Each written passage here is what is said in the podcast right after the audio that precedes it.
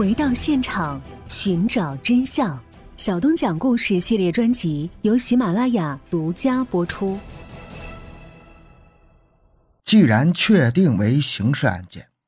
犯罪嫌疑人根据法律必须逮捕。于是案发4个月后的6月2日，姜俊武被刑事拘留。而在当时，姜俊武及其家人早已陷入了网络四面围剿的境地。网友攻击姜是强奸杀人犯，攻击姜家依靠上面司法界的关系才能逃脱法律的制裁。在线下，姜俊武的父亲姜金友甚至还会收到来自外地的各种咒骂信。在网络民意的声援下，黄某、黄淑华又连续申请做了2次尸检，这次请的不是和该案派出所和市公安局有关系的司法机构法院中心，而请的是非官方的权威机构南京医科大学和中山大学法医鉴定中心。南京医科大学和中山大学的法医机构都是国内鉴定界的泰山北斗，是极有分量的。一般认为，他们的公信力和业务水平是要高于湘潭市公安局和湖南省公安厅的法医的。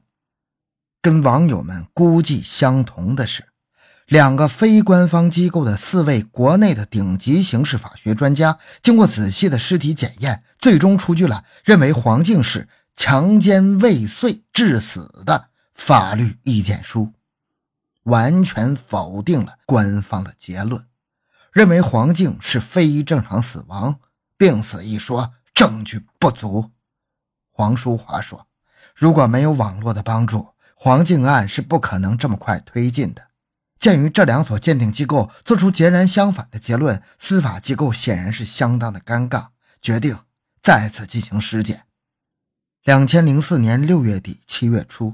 最高人民法院司法鉴定中心5位专家奔赴湘潭，又一次对黄静案进行了鉴定。结合姜俊武讲述当晚发生的情况，这份鉴定结论为，黄静在潜在病理改变基础下，因姜俊武采用较特殊的方式进行的性活动触发死亡。这也是该案的终审判决，最终案件仍然以黄静自身发病导致死亡为结论，姜俊武并没有杀人的故意，也没有杀人的行为，只承担一部分民事责任。他在看守所关押数个月后被释放，案子就此了结。但网上的舆论并没有因此终止，直到若干年后的今天，该案件的影响仍然长盛不衰。这个案子有很多的疑点，也是著名的疑案之一。这种案件，强大的警察发挥不了作用，因为需要足够的证据才能够确定事实，这就是法医发挥作用的时候。咱们来看看这几个问题。第一，时间点的问题。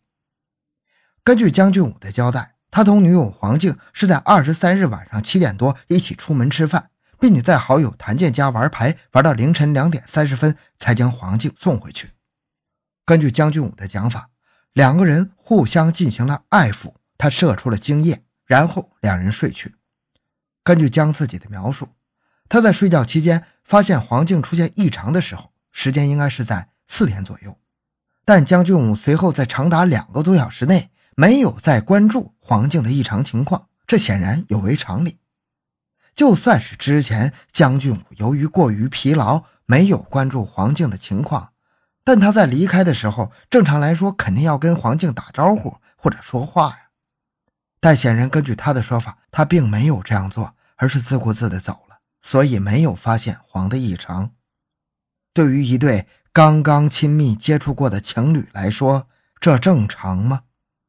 他离开黄静房间的时间是6点30，他找到校长并且最终破门发现黄静已经死亡的时候是8点30到9点。在事发当晚，姜俊武说凌晨2点30分才回到林峰小学黄静的宿舍睡觉，早上6点30分就早早出门上班，2人同床共枕才4个小时，6点50分天还不太亮。正常人凌晨2点多才睡觉，睡得那么晚，人应该比较疲劳，不到第二天7、8点以后不可能醒过来，姜俊武为什么仅仅在睡了4个小时之后这么早就离开了呢？根据法医检测分析，黄静的死亡时间应该是早上6点到7点之间，而6点50分姜俊武离开，此时恰好是黄静死亡的时间。另外，他从6点30分离开房间到8点30分找到校长期间，这2个小时他又在干什么呢？江俊武表示自己离开宿舍之后打电话给黄静没人接，之后又去黄静宿舍叫门也没人开，随后他去找到校长要求帮助。这显然又是很奇怪的事儿啊。正常人来说，见到女友突然异常甚至有可能死了，作为男友必然极为惊慌，本能的会立即找人帮忙或者打电话找救护车什么的。但江俊武在这么久的时间内没做任何事情，直到2个多小时后才找人帮忙。根据他的说法，他自己再次回到黄静的宿舍外，发现喊门不开，黄静有可能已经死亡或者出现意外，他才去找校长帮忙。这又是一个疑点。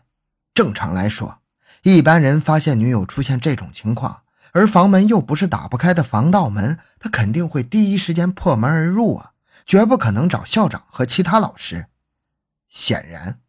他找校长和其他老师是为了作证，证明他是在黄静死后才到现场，之前并不在场。那么我们可以得出一个理论上的推测，江俊武此时很有可能已经知道黄静死亡了，在2个小时甚至更长时间内，他是在思索怎么办，甚至已经向家人或者朋友求救，并且得到了帮助和指点。显然这一切都是极为反常的现象。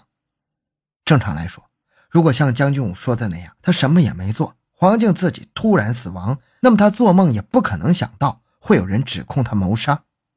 那么一个无辜的人见自己的女朋友出了这样的事情，照常理来说应该立即找人抢救，找救护车，绝不可能冷静地等上2个多小时。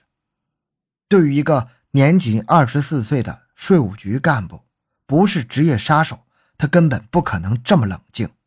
除非是事实并不是他说的那样，他怕自己牵扯进去，所以不得不这样做。第二个疑点，行为的反常。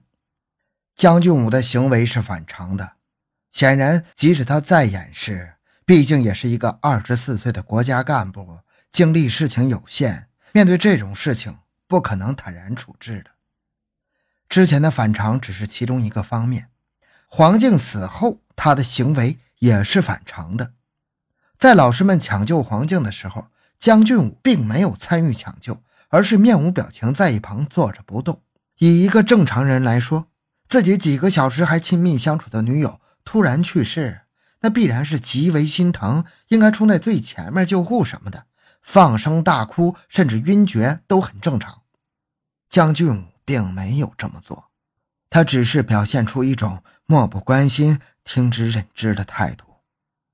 这可以理解为另一种掩饰，为了掩饰自己内心的世界，不让别人发现更大的异常。由于当事人只有2个人，而黄静已经死亡，只剩江俊武1个人。换句话来说，死无对证，他怎么说都可以。在央视直播的时候，江俊武先是笑了一下，然后说：“至于细节不好怎么说，反正我可以保证，我没脱他裤子，我们脱了上面的衣服，互相抚摸亲热。”这一笑就很有问题。咱们再看看第三个疑点，漏洞百出的说法。按照江俊武的说法，就出现了2个无法解释的事情。第一个是黄静身上的伤痕，尤其是2腿明显的挫伤是怎么来的。第二个就是黄静为什么一丝不挂，奇怪的伤痕。关于黄静2腿腘窝处的挫伤，他的第一份口供是这样的。当晚他要求和黄静发生性关系时，曾试图用手掰开她的双腿，可能有挫伤。但后来江俊武推翻了这一说法，取而代之的是另一种可能。当晚在朋友家牌局结束后，黄静撒娇要他背，他就背她下了5楼。背的时候他用劲抓着黄静的双腿，可能用力过大，在腘窝处留下了淤伤。既然2人心甘情愿的互相抚摸，怎么又会出现强行掰开双腿甚至出现挫伤的情况呢？胳膊拧不过大腿啊，把腿部挫伤到这种地步，那得用多大的力量啊！如果只是一个要求，一个不愿意，2人争执了一下，能有如此重手吗？这显然是矛盾的。第二，为什么黄静一丝不挂？当老师们破门而入的时候，他们看到的是死去多时的黄静，一床棉被平整地盖过她的鼻梁，棉被下黄静浑身赤裸，脸色苍白，床边有几张揉成团的白色纸巾。可以确认，黄静是没有穿衣服的，连内裤也没有穿。当时正是2月份，属于冬季，天气很冷。两人既然是互相爱抚，显然没有必要脱光衣服。江俊武自己也说，两人只是脱掉了上衣。就算是脱光了衣服，按照江的说法，事后黄静自己睡去，在这么冷的天，黄静怎么可能不穿衣服，甚至连内裤都不穿就睡呢？除非极少数有裸睡习惯的人，不可能有人这样。而且既然只是爱抚，黄静又不愿意发生性关系，她为什么会主动脱去裤子甚至内裤呢？她难道不知道这样面对要发生关系的男友，这是很危险的吗？这显然也是不符合基本常识的。那么我们进行虚拟性的推断，切不说是强奸过程中造成死亡，按照江俊武的说法，就很有可能是两个人，一个人要做，一个坚决不肯，激烈斗争甚至厮打中，黄静衣服被强行脱下，然后此时黄静突然死亡。江俊武当时可能并没有发现黄静死亡，或者他根本没有管，事后或者事中他突然发现人已经死了，他惊慌之下一时也顾不上给他穿衣服，就立即逃离现场。